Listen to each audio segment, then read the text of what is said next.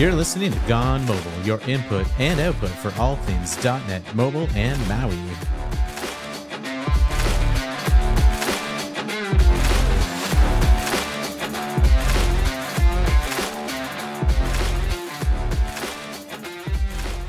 Welcome back to another Gone Mobile. I'm here again once more with Alan. Alan, how are you doing today? Good. How are you, John? I'm not too bad. Um, today, though, you know, we've got a topic that I I hate to say we were bound to cover sooner or later. Oh, you've been saving that one for a while, haven't you? Yeah, yeah. You- In you case you haven't figured it out. I did, used that on me actually. yet. You- No, I haven't. I don't know if I've used it on anyone actually. It's it might be my new favorite one. So That's pretty rough. All right. I, i- if you're listening and you're not sure what's going on yet, um, today we're talking about bindings. So what what are Alan? What is your understanding of what bindings are in a mobile.net Maui world? That's where we, we take the native libraries and try and make them work in our .NET world. That is the simplest layman's terms. That's very concise. Uh, so one of the interesting things that happened when we moved over to Microsoft was bindings was a, a term that nobody seemed to really understand. We like we were using it always at Xamarin. It's, it's bindings, yeah, of course. So Microsoft, the term often that you might hear uh, that's similar to to bindings is the projection of APIs of native APIs into the managed .NET world. So if you've heard Interop? yeah, interop, and specifically, I think it came from like the WinRT, the Windows stuff, where they had the Windows APIs, and those were all C++, and then they had projections of those into C Sharp and projections of those into JavaScript too, I believe, if I remember my history. Don't recall. It was a thing for a while, but this is this is not an uncommon topic, no matter what area of of development you're into, right? At some point, you probably want to try and get to use from the language that you're writing code in to use some other library or API or call that is in a different language or a different you know area.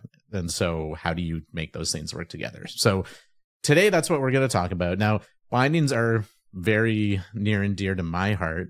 You know, in the Xamarin days was first joining on as part of the components team. And the components team, we made a bunch of bindings to just all sorts of third party libraries. The idea was, you know, there uh, back then also in the space, you couldn't do as much with your apps with a lot of the the in the box or or like APIs from Google or Apple. And so a lot of people made different libraries. Remember before we had like pull to refresh as a real thing, there was some app on iOS that that invented this idea. Basically, they had put out a library in in Objective C, and we made a binding to that library because this was cool. We want to have pull to refresh in our apps, and of course that kind of became an in the box thing, and that sort of highlights the story of of where we are a little bit more today. I think um, we don't have as many libraries and stuff that we're trying to pull in. I, I feel like in, in apps that I'm seeing an, anymore, there's definitely still some, and so there's a need there, but it's not as as prominent. Like I, I don't think we see as many apps that just have all sorts of different bindings for various reasons anymore. No, they've pretty much disappeared. I think the only bindings I find I'm doing these days are still still Android because you know they keep moving the needle. It's always Android. Well, and Android has done the interesting thing of moving a lot of their core platform stuff out into these Android X libraries, these Play Services libraries, these Firebase libraries, and to the point where I use I like to use GPS as an example because there are APIs in Android, like Android.jar is kind of like the core set of Android APIs, right? And there's geolocation type stuff in there, but then Google basically said, you know what, anything that we're gonna like really improve upon, we're gonna put in our Google Play Services library. And so if you want to get like access to the best version of some of these things now, you, you need to use those libraries. Now, fortunately, we do still bind and maintain bindings for a lot of those core libraries, but that's not always the case either, right? I mean, how what what are what's your experience in dealing with bindings? You know, what are you you looking at today with them versus I guess like years ago in Xamarin? I, I think that well the, the funny thing is, is it's always those Android X libraries, right? Like the funny thing is, so I think we were talking about the Health Connect the other night. Um, I always try and bribe John to do these or, or look at them for me uh, because he's the grand master of the bindings. But the it, there's such a there's such a pain sometimes because obviously Microsoft doesn't want to take any of the the alpha or the beta ones, which I understand. and some of the Android X libraries that seemingly stay in alpha and beta indefinitely.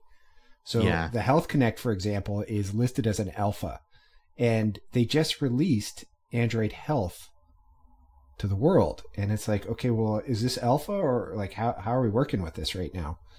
Um, so that's one of the cool. That's one of the I don't want to say cool things, but difficult things. Um, but they're basically moving everything to Android X. So eventually, everything that's not public API facing is going to be on these Android X, right? So it's coming Yeah. at us. Like Bluetooth, I think I found that the other day was an Android X Bluetooth, and I was like, "What the heck is that?" Yeah, the sprawl of them is quite large, and and I remember still being, um, you know, on the components team and, and leading the components team for a while too. Just having to deal with these things like multiplying, right? Android just kept growing and growing and growing, and and all of their libraries were like interdependent on Oh. other Android X libraries and stuff, and so the dependency chain was very complex too, and that made it even more challenging for a number of reasons. I think it's gotten worse too. I don't think it's gotten Yeah, better. I don't think it has gotten better either. But before we dive too much into that, uh, I, I think it would be helpful, especially for those who are newer in the Maui ecosystem, to understand a little bit more about you know what what that what bindings are, how how do we make them, um, you know, how do we go about this, how do they differ between the two platforms? So we talked a little bit about Android, so let's let's maybe start there. You know, do you want to walk people through what what you do when you go and create uh, an Android binding? Oh, that's a that's a fun one. Um, that's a fun one. It it, it kind of depends, right? Like how big of the surface do I need to take in? So I'll go back. The the, the Health Connect is fresh, right? I'm just Yeah. started getting that to work. Um, so John, for what, what you don't know, he has all these little tools out there. He has the what do you call it? The Xamarin binding helpers. Is that the Yeah, yeah. There's a library for that, or there, there's a repo that has some stuff in there. Yeah, so that takes an Android Studio project. So I could do kind of the normal dev. Um, I can bring in libraries and do what's called the slim binding, basically create a class that does what I want it to do in Java. So instead of kind of emitting the entire binding, it's just giving me the subset of what I want that I need to work with. Um, and that's kind of a cool little thing because it deals with all the downstream dependencies mostly. Mostly. and and and like the default is not that obviously right. And when you're creating a binding project, like if you go and say I, I have this library, I want to bind it. Maybe I have all of the the jars or AAR files, which are like the native platform uh, type of file that these things are contained in. You like the Android binding side of things. Um, I'm assuming that you've had that you've had lots of fun writing, you know, XPath statements and stuff. So like the project type is uh, the way that it works is you have this XML file. By default, we try to bind everything in the library, right? So like every single public facing API and stuff is it's going to go pick up the the binding generator is going to say, "Yep, I see this. I'm this is how I think it should be bound and, and come out." And then obviously that's never perfect. It never like seems to work 100% You get a and there's of fix errors ups. when you do that. Yeah. Right. So I, I don't know if you found one thing I, I seem to always find over the years is like Java libraries or Kotlin libraries, because Kotlin compiles down to bytecode, right? So when we're talking about these things, we're kind of talking about both for Android. And and those libraries often tend to be written in a way that's really um like inheritance heavy. Like there's just long chains of things subclassing other things. And that kind of makes things more challenging because then when you pull in uh, an API and the binding generator is looking at it and saying, "Oh, I this this method returns this type. Well, this type is actually subclassing this type, and and that subclass is this this other type." And and so you quickly kind of get to the point where we start with these, you know, the binding generator. Yeah, I can I can talk binding generator saying, I want to bind this whole surface, and then you have all these errors, and so that the technique is like you have to write these XPath statements and stuff to sort of either change the things that it didn't interpret correctly, which is probably the hardest case, or to say like, you know what, I don't care about this this type, I don't care about this method that returns or takes this type as a parameter. I just want to remove it from the binding so that it's not causing me grief. And so that was kind of the the juggaloies, right? Of like, how do I remove the stuff to kind of get rid of the errors, but then keep enough of it or change enough of it that still gives me the the C sharp projections or bindings to those APIs that that I need to use in my app. and and that can be challenging to write sometimes for sure because I, I call it. There's a little bit of a black magic in terms of you know you could just put in two XPath statements and fix the entire. Like you could get like 200 build errors, right? And it required two XPath statements and it fixed the entire library. But it's like there's a bit of bit of a, an art form to it uh, to figure out what that is. And sometimes I've I've been lucky enough and I've been like, oh man, I hit it. And sometimes it's been like a churn, right? And or, or like the ones where you you fix like one of them, but then it causes like six others because the thing you fixed, you know, now is broken on those other areas. right. There there was a, a set of libraries I did for Adobe. Um, I think this was about a year ago, and I, I, think I was I was talking to John quite a bit about this, and and it had such a dependency and chain a chain going on. Like there was, I was I think by the time I was said and done, it was it was twenty two libraries or something. Yeah, and that binding that that took a few days of effort, and I still don't think we the customer ever figured out what they really needed out of it. So. And and it's it's worth noting too that like these these binding tools are essentially what you know the Android and iOS teams themselves use to to actually create the bindings for the the core platform APIs. So like and I mentioned Android.jar, that's like where Google has all of like you know the core platform stuff, right? And so we use the tools against that. There's you know some other kind of more deep aspects to it that that they use to like turn enums into better C sharp representations or of, of you know, the enums or you know make things kind of nicer, um, which we don't always do. I think if we're making the binding ourselves because we just want to be able to use it. The platform APIs are usually cleaner though to bind, right? Because they're almost purist. Yeah. Right. Whereas Android X is trying to version make, make all your entire platform version agnostic for Android. So you end up with like, you know, here's your your fallback APIs and here's your you know built on top of native or the platform stuff. So it's it's cleaner. It's easy. I don't want to say it's easier. I'm not trying to take away from the team, but certainly no. And I think there's less churn there nowadays too, right? Because they're pushing more stuff out to the the Android X libraries. There isn't as much that changes in the core from release to release, so it's a little bit more stable at this point. Knock on wood. Yeah. So that that's the Android kind of side of things, right? Um, I guess the the other thing that I was going to mention too with Android that makes it more challenging that I found over the years is that Java either developers or you know the rules around Java. I mean, first of all, they don't line up one to one with C sharp, so there's inherently always a challenge of trying to do this where you're trying to expose uh, concepts from another language, essentially, right? Uh, in this ter- in this case, it's like bytecode concepts, and make them make sense to map to a C sharp concept. Luckily, Java is pretty similar. Yeah. So it's not crazy, but they have some different rules around uh, the visibility of members and stuff. And I, I've I know I've encountered enough cases in the past where Google would have something marked, I think, as like private or internal, but you kind of needed it because some other type references it, and it's just this kind of messy, like, oh, I this doesn't happen in C sharp because it doesn't really let you do the the you know this bad thing. Um, so that's that kind of stuff is always a challenge. I feel like that was the segue to iOS. I thought that's where you were going with. Well, it, it is. We're getting there. Okay. Yeah. So uh, iOS is a little, well, quite a bit different. Now, I, I always kind of think of, I always think like iOS and Android are almost opposite in how they approach it because Android is, we want to try and generate everything and you tell us what to remove or what to change. And iOS is like, we we'll generate whatever you want us to or do, but you have to write you know those things in and, and tell it hey i want this method of this type. I want this other method. Now there is a tool that has been used over the years called objective sharpie. Uh, it's still i think out there. You can still use it. And it tries to do its best job of uh, essentially generating like pseudo C sharp code, right? So a binding for iOS is a weirder thing in the sense that you you have kind of these these steps. The the intermediate step is to write some what looks like C sharp code mostly to describe the Objective C API in such a way that then the the iOS binding generator takes that information and actually does a, a bunch more generation of code to make the all of the glue between those things. Um, but to do that yourself and write the the final code is just really hairy, and you don't want to do that. So we have that intermediate step that makes it a lot easier.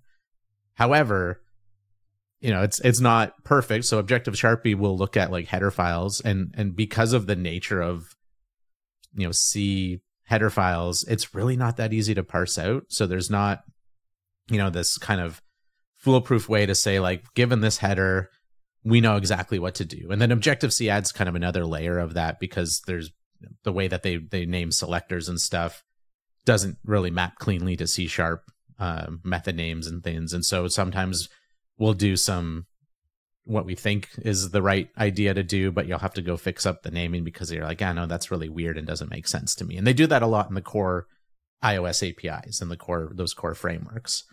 Um, so that's yeah. a that's Objective C first of all. Yeah, yeah. We haven't even we haven't you notice he's saying Objective C and not Swift because that's another issue. But one of the other things too that I usually find with with the the Xcode libraries and stuff is you have to find the right framework and then you have to go yeah. through all the all the compiler settings. And i think this is where a lot of the. net devs t- tend to break down is they don't they don't like I, even sometimes i'm like oh it's called an xc framework now or it's uh yeah. it used to be. Well and, and apple has changed this a lot. There yeah, was there was just normal dot frameworks right? Like it yeah. was it was a framework um and the framework was kind of like a bundle with the static libraries or dynamic libraries i guess yeah and which is header files difference. and stuff. Yeah, so we can talk about that too. And then they've started making they made XC frameworks. Is that the final iteration? I'm, I'm i might be losing a step because what we have now is basically is. a framework that can bundle all of the different um, builds for different architectures in it, right? So you've yeah. got iOS, but you on iOS you have simulator versus device, and you have you know x64 eh, or arm64 for both of those now and you used to have x x86 for simulator as well on ios. Maybe we even was there ever devices that were x86 maybe one of the apple tvs i don't know. I don't, I don't think, think so. so. no that doesn't sound like apple. Yeah. They want everything on arm. Yeah so you know th- that ca- keeps changing and i think with xc frameworks there's maybe a little bit more information to describe like things that you would need to link in and stuff. But yeah you're right. You you would have to figure out what are the the right linker flags to use? Uh, what are there's other settings and stuff. How do i know which dependencies to pull in? And yeah like you said frameworks to pull in. There's always like this it's an objective c library or it's a c++ library. You know you had to know how to do that. Um, that, lots of little things. We yeah. tried to do that with sqlite and uh, i think some gps stuff that we were working on. Yeah it's it's not easy to understand by far but that's Objective C, and now Swift is a little bit different again. Um, right now, today, there isn't really a way that you can easily interop Swift directly from uh, .NET App. That is something that's being worked on, and I think I can say that because there's GitHub issues out in, in repos that are describing some of the effort going into that. Yeah, right so that's you have to do the the slim binding.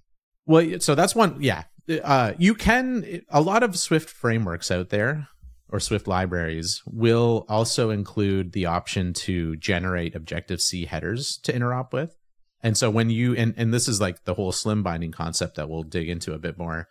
Same idea as you would enable the Objective C header generation, and you're actually binding to the Objective C headers in this case, um, not the Swift directly. But it's nicer to write on the Swift side in Swift. I feel like Objective C was always like the worst my, my favorite example was always string by concatenating string was like the method call that you would use to, to concatenate two strings together. And that just always felt like horribly ugly to me. Well it, it yeah you're not wrong. It is it is pretty i don't know objective c was a kind of a weird language. I i, I mean it's good that on objective c you could or on the swift libraries when they include the headers but i think that's becoming less and less now because everybody's writing in swift. So, yeah it makes there, it there's definitely less. I think there's still a, a fair bit of it around. Um, but yeah, that that maybe is a good segue into. I think I think we covered the, the basics of what these iOS bindings and Android bindings are. Right? There's documentation you can go read to actually do them, but that's kind of the general process.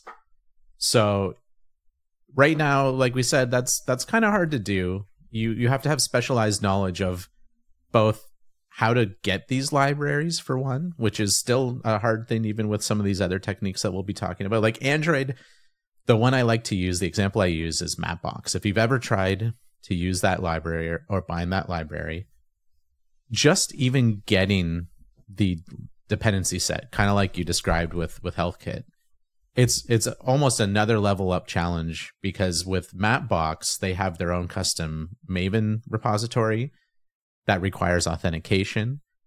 and so the easiest way is really to use an Android Studio project to go and download those things for you and for you to understand where it puts those that you can go get them and copy and paste them over. Because like the the the, the guide if you go to Mapbox's documentation is like put this in, uh, key in this environment file, you know, profile file, and and add this Maven repo to your project, and then you add the the Maven artifact information, and then it'll all get added to your project. But as a .NET developer, it's like, well, how do I even how do I get that? Can I? I can't just download it. Yeah, so that's go through some steps. That's a challenge. Um, and and this is why I start to kind of like the idea as we talk about improving how we bind things in the future of leaning more into the native platform side of things like let that part be the thing that guides you through that basic setup. So most of the libraries you're going to use are going to have like a, a guide right? Here's how you add it. Here's a basic hello world kind of example of it.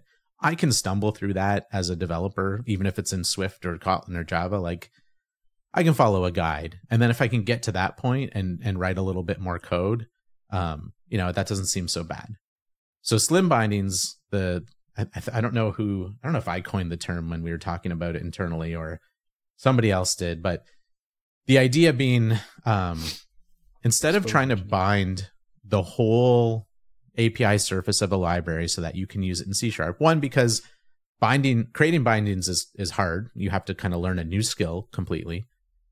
Um, and I might not always need every API from a library. So the idea with slim bindings is, well, let let me just create my own abstraction or my own like interface, my own part uh, it, way to interact with that native library, and I'll do it in Java or or Kotlin, and I'll do it in Swift or Objective C. And the API that I build, that I expose, if I do it in such a way that it's only exposing really simple types, I'm not doing any crazy like uh, you know, subclassing all over the place, which a little bit is fine. Um, but I'm not doing anything too wild. And I try and use basic types and, and I try and use types that .NET already knows about, which is one of the advantages I think over some other uh, frameworks and ecosystems is I can create a slim binding that I'll use the, the example of Mapbox again that returns a map view object from Mapbox because that map view is actually a UI view on iOS. And so if I make my public API say like get map and it returns a UI view, even though I'm I'm sending back an instance of that Mapbox view from the native side, my app doesn't care that it's a Mapbox view because all I really want to do is get that view and display it in my page, right? And so that's the idea with slim bindings is that you create that boundary yourself. And when doing so, if you do it in a simple enough way, to do the binding against that API, should almost always just work out of the box. Like Objective Sharpie should pretty much nail it for you. Um, and also like the Android binding generator, if it's a simple one, it'll nail it. Like it's fine. It'll it'll generate something useful for you. Well, and that's the thing. If you're bringing out these big APIs, you've just got that much more work to do because you are bringing out everything. You're bringing out, like you said, what that UI view is fully if you want the full measure of what it's going to do. Right. Um, so now you've got like this versus it, it's kind of like the you're almost doing the XML, right? You're you're whitelisting into what you need versus having to blacklist things, right? Yep, exactly. Yeah, so that's that's kind of one approach. I mean, that still has the challenge of how do I get the dependency chain? How do I build the library in such a way that I can then, you know, consume it from my C sharp project? um and and i know you you've kind of dipped your toe into this world a little bit with what you're working on like how how has that been um do you think it's a, a useful strategy? Um i'm still toying around with it a bit. It it certainly on the ios side for sure. Um it it helps doing the slim binding because ios like objective sharpie um it's not really maintained anymore. I think that st- there's still occasionally a pr that goes through for some reason but it's a bit out of date. Um, so you know you end up doing all that stuff yourself. So the less you have to do, the better off you are, and that you can kind of fumble your way through. uh, if you expose just enough of that API because you really don't need a, a ton. Now, when we talk about health, unfortunately, there's the, that Health Connect from Android. There is a whole lack of types and, and data you need out of it. Um, so you don't have the luxury of returning like a view that's already bound in .NET. Right. Like you have to you have to bring all those types to the forefront, or you have to simplify them. I was gonna, like, are they types that you need to like interact with a bunch? Is that an opportunity to try and do something like serialize the data to going back over? So it, the fun thing is, is that it, everything's a query, right? Like you're querying. So for instance, the the exercise client, which is like a static variable off of the Health Connect client or whatever it is. Um, so what you have to do is you have to you, you have to basically say exercise client. Here's one of your base methods. Um, get runs by X dates, right? So the dates are fine. You have that, but then the data it's going to return is usually like some complex object that says, okay, here's your start and end times or your timestamp of when that event happened, um, based on kind of the info you gave us. Here's how fast you might have been running. Uh, here's how here's how many steps you took. Here's how far you went. Like it, it's it just it exposes all of these different properties um, and it's usually a fairly rich object android loves to do their very rich objects Yeah. uh, nested deeply and so you end up having to bring the whole darn thing out whether you want to or not So does that like when how, when do you feel that there's there's a line that you cross that that decides okay this thing is actually something I need to bind the whole library of like that would be easier at some point than just trying to create like the the your own API and, and stubs kind of across the wire. I don't have an obvious answer to that question, unfortunately. So this one, I am trying the slim binding. I am trying it with your helpers library, and the reason is is because of the amount of dependencies this library tends to pull Yeah. with it. Um, so the goal was to kind of cut down on that dependency chain as much as possible. Uh, so far, that's been helpful. I did get that binding, mm, at least the the initial part working. But when I when I did the the actual you know the regular binding, there was just a bajillion and a half errors, and it was one of those ones that if I was going to find those two magic XPath statements, Yeah. it was going to be like two days worth of effort combing through it. So, um, I think the slim binding's been a good route to go on because I have something. I don't. I have far from everything, but I'm I'm I'm going places that I need to go now, just slowly. The the thing I, I also kind of like about it in theory is as the those native libraries change, like if Google does an update that drastically changes it, if you're doing the full binding, you're kind of sometimes back to square one to to redo that binding, right? Whereas if it's the native code that you've kind of wrapped around, often they don't you know, it might be still different that you have to go and fix up your code, but maybe that's actually a, a smaller amount of effort to do than to try and just redo the whole binding again. Yeah, that'll be a curious thing because again, this library that I'm binding is an alpha. Yeah. and it's been alpha for a really long time, and it's changed quite a few times. So I, I that might end up being the case as they keep changing this. So Yeah. The the other thing with um with the slim binding approach that is maybe a little bit more advanced or not obvious too that I like is you know, if you're writing your stuff in Android Studio for that side of the world, uh, if you do end up with a lot of complexity on that side because you're you're trying to hide, you know, some of that complexity from going back across, you can actually go and attach your Android Studio debugger to your Maui app that's running, and you can debug both sides of the world, right? So you can start to, if you really need to get in a case where you're you're trying to troubleshoot something that's happening over on the native side, like you can totally set it up. It's a little bit of effort to go attach to process and do all that right stuff, but you can hit breakpoints, you can do stuff. It's it's kind of cool to see that all in action. So I don't I don't know if you've hit that yet. I have never done that. Usually, if I'm having a problem with the native library, I'll write a native sample, and I'll Right. test it there to go. Oh, what am I doing? Oh, okay. and and that also like that's another kind of cool way to approach that too right you could have your library your your module that gets bound for the slim binding but then also write a, a little app that references it that's native and and start to do things with it there too so that that can maybe even expedite some of the process um because you're just dealing solely with the the stuff there you're removing a variable from the equation Right. You're not you you're not having to worry about is this my binding or is it something stupid that I've done with the library? yeah And sometimes it can be both. Yeah.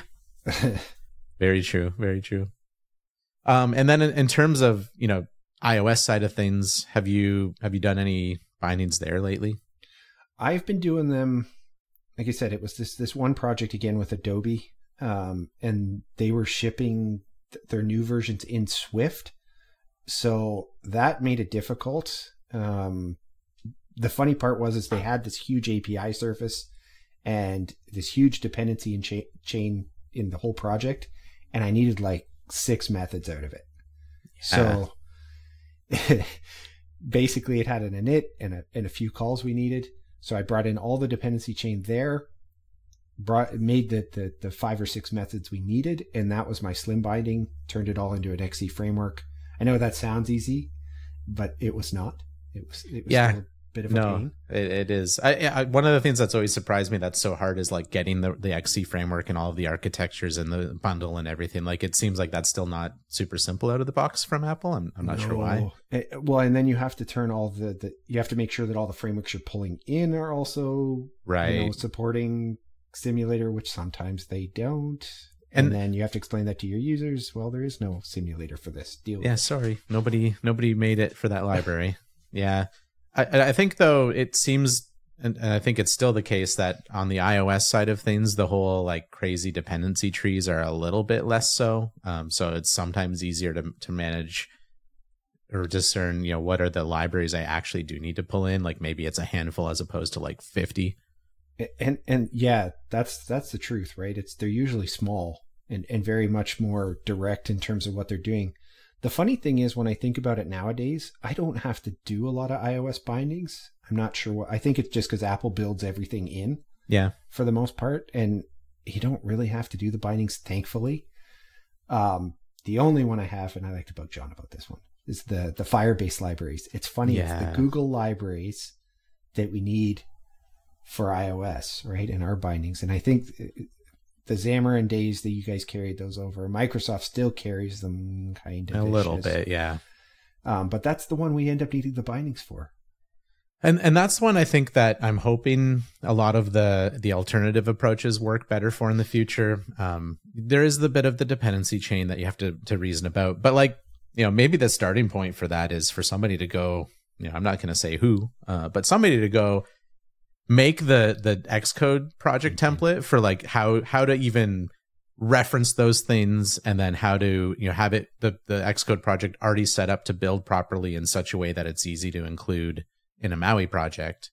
And then you could go fill in, you know, the Swift code for the parts of those different libraries that you actually want to use, either with slim bindings or platform channels, which is um, another concept in the whole thing. Yeah. The, What- the what- thing, the thing before we go down that path too is that uh, the fun part about the the Firebase libraries is you need like two things out of it. Right. Two It's like- things. The init method for, you know, messaging and for maybe analytics and maybe ads, right? Like there's, yeah, it's very, and this is, this, that's actually why the whole concept of slim bindings and platform channels was something that came up or something that I thought a lot about was because we were seeing all these cases where we would bind a Firebase library and somebody will want a bunch of stuff from it. That's that's fine. Um, but most people were just like, I just want to, I just want to register for notifications. Like, just that's all I want to do. Like, I need these two methods, and it's like, well, why are we maintaining this whole crazy thing that gives us grief every time they update it? And all you need is these two things. Yeah. So Well, platform channels. Yeah, this this is the one that Jon's been waiting. This is this has been a little bit of like like I said, I've I've been involved in bindings for so many years. It's it's an area that I know is challenging for customers because it was challenging for us too. And I it's it's another area that I would love to see us getting better at and making it easier. And I still see people who are running into this in the community who are saying like I, I get it, it it's workable, but it, man, this is hard. Like this is this is above my pay grade, right? And so platform channels is very slim, similar to slim bindings. It's slim, similar. And Let's yeah, it. sorry, Hmm. I'm not even going to edit that one out because it's just too good. Okay. So it's it's close to the same concept, except we've kind of gone ahead and defined a contract, an interface, if you will, for the slim binding part for you. So the idea is I get my Xcode project, I uh, add the Maui platform channels. This doesn't exist yet. This is all theoretical. Uh, there's a repository we'll link to that has like the code for doing some of this, but I haven't ever taken it to the point of actually like building a CocoaPod, uh, which is like Xcode's version of uh, NuGets, or now it's um, Swift packages or something. There's a bunch of them. Still pods. There's pods too. There's both. There's like three different things. It's that's that's part of the pain of of doing this potentially is there's like three different packaging systems now. So you would go install the Maui platform channels CocoaPod into your project, and that would give you this set of APIs for like one to initialize your app um, because you might need to run code from the the Xcode side, right? From the Swift side of things. You might want to start code there. Maybe there's some kind of listener or service that you want to start up from a native binding, and or sorry, a native uh, library because it's not a binding at this point.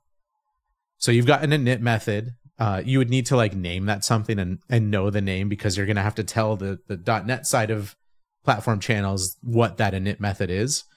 That init method also would be responsible for wiring up kind of these um, channel uh, the platform channels and listeners for these channels that will have messages going across. So the concept really is to create these platform channels between the .NET world and the Swift world in this case, so that you can send messages back and forth from either side at any time and you can register on either side to receive those messages from one another. So it's it's a really simple like message message pass, passing bridge which is I think similar to what Flutter is doing. I think it's similar to React Native too. They have kind of like an even more simple in a in a sense version of that is my understanding. And when you have that bridge um so like I like to use the Mapbox example always uh, what I could do there is have my initialize call creates my map. Uh, it maybe it adds some pins to the map, or maybe it doesn't even. And then my platform uh, channel can send back that map instance over. Again, this is because we have like knowledge of some types like UI view. I could I can do the same thing there, right? I can say like send back that that map over. It's a UI view and uh, then I can register a channel that is listening on the Swift side. That when the .NET side says, "Hey, I want to add a pin to the map," here's the latitude, longitude, and color of the pin. Right? These are all simple uh, types that we're just sending back and forth, strings and, and integers and or doubles or whatever. So this platform channel interface has knowledge of these basic types that are going across the wire, and I send things back and forth. On the Swift side, I add the pin to the map. I add a callback in Swift to that pin. So when someone taps that pin on the Swift side of code, I have a, a callback that executes. In that callback, I can then say, oh, go send a platform message over this channel, right, to the .NET side that this pin was tapped. Here's the identifier of the pin that was tapped. And on the .NET side, I'm listening for that and I do whatever I need to do and I can keep going on my way and passing these things back and forth. So it's it's really the same as slim bindings in a sense that we've just predetermined what that API surface is for you and turned it into like this message message passing API. You think there's going to be some performance challenges to that? Um, possibly. Uh, I think the interesting thing is that I mean we're we're going over the interop boundary for bindings anyway, Fair. right? So so if you're gonna say add a pin to a map, it still has to cra- cross that boundary uh, I think what's interesting is there's not it's not like a you know JavaScript or something where you have like one thread that you're pumping stuff back and forth across. Like I know that was a challenge. I think even just with React Native in general to to early days, like I think they've done a lot to accommodate for that. But originally they were hitting bottlenecks, I believe, and somebody will probably angrily tell me I'm wrong. Uh, but that's okay. Uh, with that passing back and forth. This doesn't really suffer that because you're not you're not doing it through like one thread or anything. You're still interoping over the wire into different areas of code. It's just that we've we've already done that ahead of time. It's it's ahead of time bindings. It's oh yeah you've just coined a term. Yeah so uh, th- i i think it it can be in some cases like if you take your your health kit thing health what was it called? Health connect. Health connect. That might be a harder sell to use this because you you know, there is some verbosity in just establishing like here I have different identifiers for what types of messages I'm passing and you know, this method handles this identifier of a message and then you've got to like construct and deconstruct things going back and forth. So there's more boilerplate maybe involved to set up this kind of system, but you know, the the advantage being it doesn't require any knowledge of binding at all to do it. Well, how how would that work? So let's say I want to bring in an XC framework, right? So I've got an XC framework. How how would I go about referencing this? What what changes there when I do that? Yeah, um, it's a good question, and and that part of it is still kind of similar to slim bindings. So I don't think we've really answered that really great today. Like you still have to know. In my Xcode project, first of all, you've got the the slim, sorry, the platform channel kind of library itself, right? Like the top level Xcode library of that project. So you'd have to go reference that in in your .NET project, and to do that, you'd have to add like the was it the native frameworks uh, item group item. I don't know if there's still a way to do that even in VS to say like right click and add native framework. There might be or native reference. No, it still works. Yeah, it's okay. There. So you could do that, but then you'd have to do that for all of any of the dependencies that you are using in that Swift project as well, right? Yeah, that's that's usually where the challenge lies. Yeah.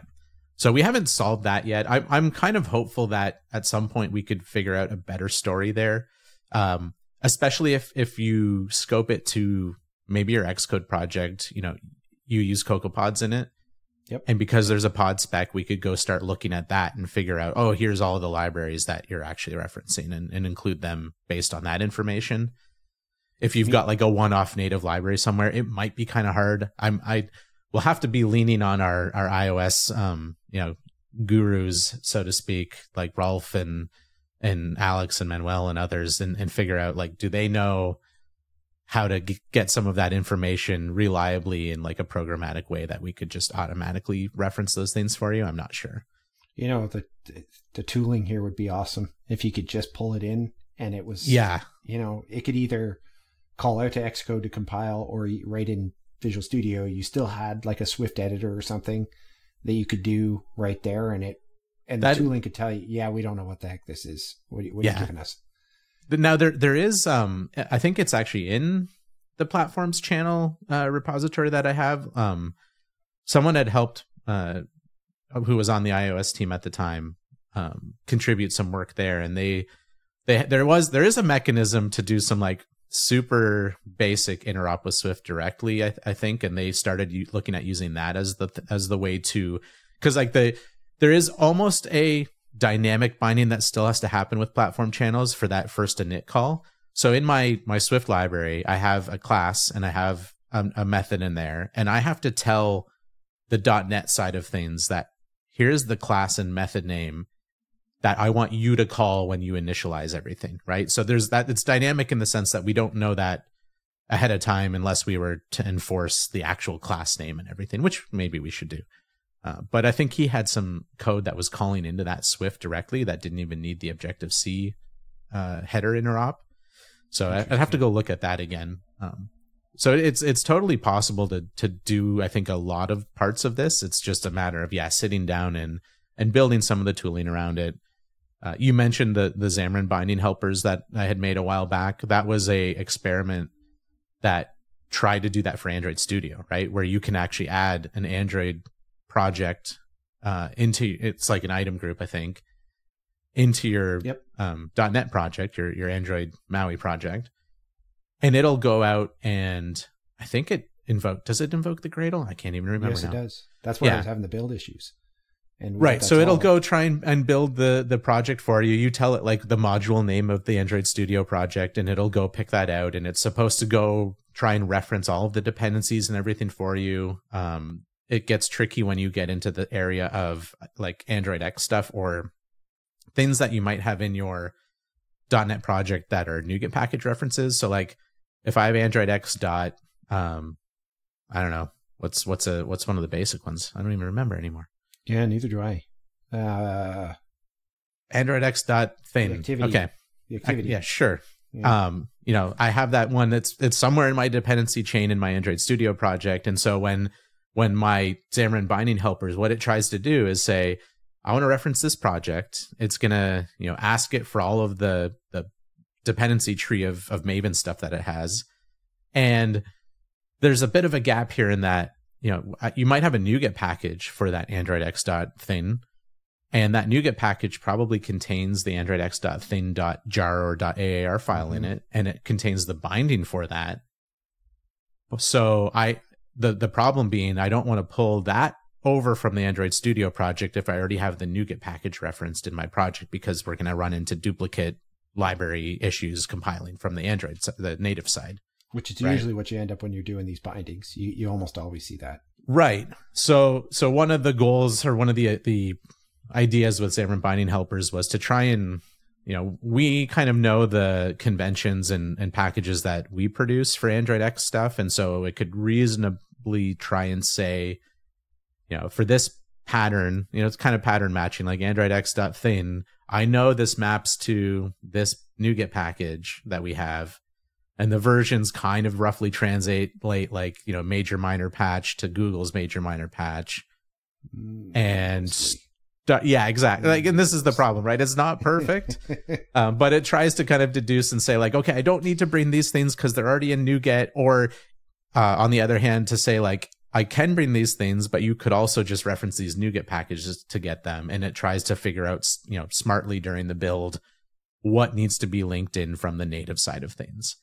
But it's not perfect and i don't think it's going to be super easy to ever make perfect well, and they tend to move. That's the fun thing about uh, Android and Google. It, the Android X libraries, people don't realize that those types, they're just, yeah, it was in here. Now it's over here. Yeah. Right? And they'll do that with like a very minor version, like a dot one. They'll move a type. So it's it's still a breaking change, but they're like, well, it's in the dependency chain. It's just in a like a core library now. And you're like, okay, but that's not a minor change, man. That is that's big. Yeah. So and and that's common for happening. I, they used to do that with the support libraries way more. Like the support libraries were just a nightmare. Every time there was a major release, they would move something, and if you had a mismatch of support libraries, you'd end up with these collisions. Oh, it's rough times. Yeah, no, exactly. It's it's a it's a bit of a challenge no matter how you slice it, and I don't think there's ever going to be you know one foolproof way of doing it but I think we can get closer and closer. And certainly we can try and do some more of that sort of thinking on the iOS side of things where you could say, here's an Xcode project and, you know, it, it compiles it in. Um, it maybe tries to, to deduce what CocoaPods you have and, and link those in for you. Um, and that the other challenging part of that all too, and, and same with my binding helpers project is like, you don't want to always build the native project every time either, right? So when you start to try and do like incremental build uh, support to make it better at not just churning. Like I don't want to every time I build my app, I don't want that to cause my my slim binding you know project to build and then which causes my Android Studio project to call Gradle to build because that's adding like t- t- you know seconds at least, you know if not dozens of seconds to the whole inner dev loop that we uh, kind of call things. Um, so that's a challenge too, and I think we can we could do better at that. Um, there's some techniques I'm sure, like I'm sure you've probably figured out, like, hey, maybe I only, um, you know, build this thing and then I reference it a different way so that it's not constantly causing it to build every time or something like that. But that's not not a great experience. We want to we want to get to a better place than that. Like I said, if you're doing these slim bindings and you know exactly what you need, anyways, you, you tend to you don't need to do any weird referencing. You just have to really know, okay, these are the methods I need, pull them in, maybe hide some stuff like don't return a an android task for example. Return right. maybe make some sort of weird callback or you know a, a listener that. net can automatically get a hold of right? Because it's pretty good. The binding mechanism's pretty good at getting a hold of that stuff. Yeah. So simplifying it because it seems like every few years android invents a new concept of how they want things to work. Uh, and then obviously the binding frameworks you know struggle to catch up. So if you're minimizing kind of how those things need to work or what needs to emerge from them, you, you're in a better place already.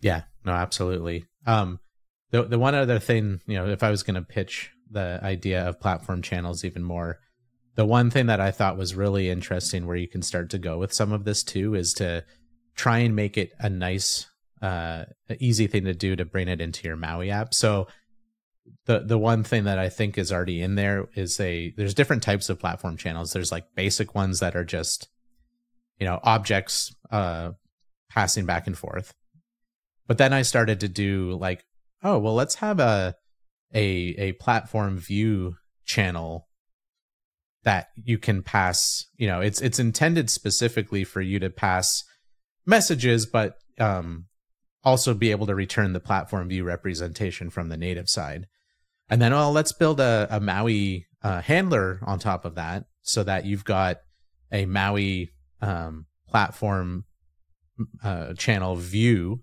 in maui that you just put in your xaml and say this is the the channel id you know, and that'll map over to the native side. And, and when you implement the interface there, you have to return a view for the, the get platform view part of it, right? And then you get messages back and forth on that where you're just accessing that from your shared code once. So if you have a library that, again, Mapbox that has a map on both platforms. And you know you want to be able to really easily put that into your your maui project and at the xaml level you just plunk in the control you implement the native parts on each side and you know it's all wired up for you. So i think there's some really interesting things that we could kind of explore in the future to make the story quite nice in a lot of ways for this but um yeah I, I had to get that in because that one has always really been interesting to me that concept he's not ready for us to guinea pig it though not quite not quite I, am hopeful that you know we we know this is an area that that people are struggling with always. It, it's not and again, it's not I think as often as it has been in the past. So, you know, we have to always juggle like what's the right kind of time and place to work on some of these things. Um, but I, I think that's one that's probably you know in in our not so distant future to kind of improve upon. Uh, but we'll I'll drop some you know links in the show notes to the Xamarin binding helpers because you were managing to be I think semi successful with that. I haven't updated it for a while, so I, I want to go back and, and look at it and see if there's any you know obvious changes to make for Net 8 and all that. Um, but then I, also, I was naked Jon recently about it because I was trying to do stuff. So yeah, so far well, so good. And, hey, like it's kind of neat if it does anything useful at this point still too. So good. Like I said, I went from it being like 200 build errors to okay, well, there's not 200 build errors, and I'm able to call the one basic thing. I like obviously there's a lot more stuff I need to add, but I'm able to call the one basic thing. So I'm I'm out of the gate. I'm running without 200 build errors and trying to figure out the, the magic, the black magic of what XPath statements to put in. Yeah, and I mean that's like that's often the hardest part. So that's hopefully all downhill from here, right? Hopefully, hopefully. Um, and anyway, I think uh, that kind of also takes care of the the plugin package or product this week too. I'm going to be selfish and just say like let's Xamarin binding helpers and or platform channels is is maybe the the applicable pick here. Fair, I'll go with that. All right. I think that about does it. Um, Jon's hard to get a hold on in GitHub though. Just just be yeah, be, be kind. Yeah, PR is welcome, right? I'm expecting Allan will have some pull requests for this one. All right, everyone. Thank you for listening. We'll see you next time.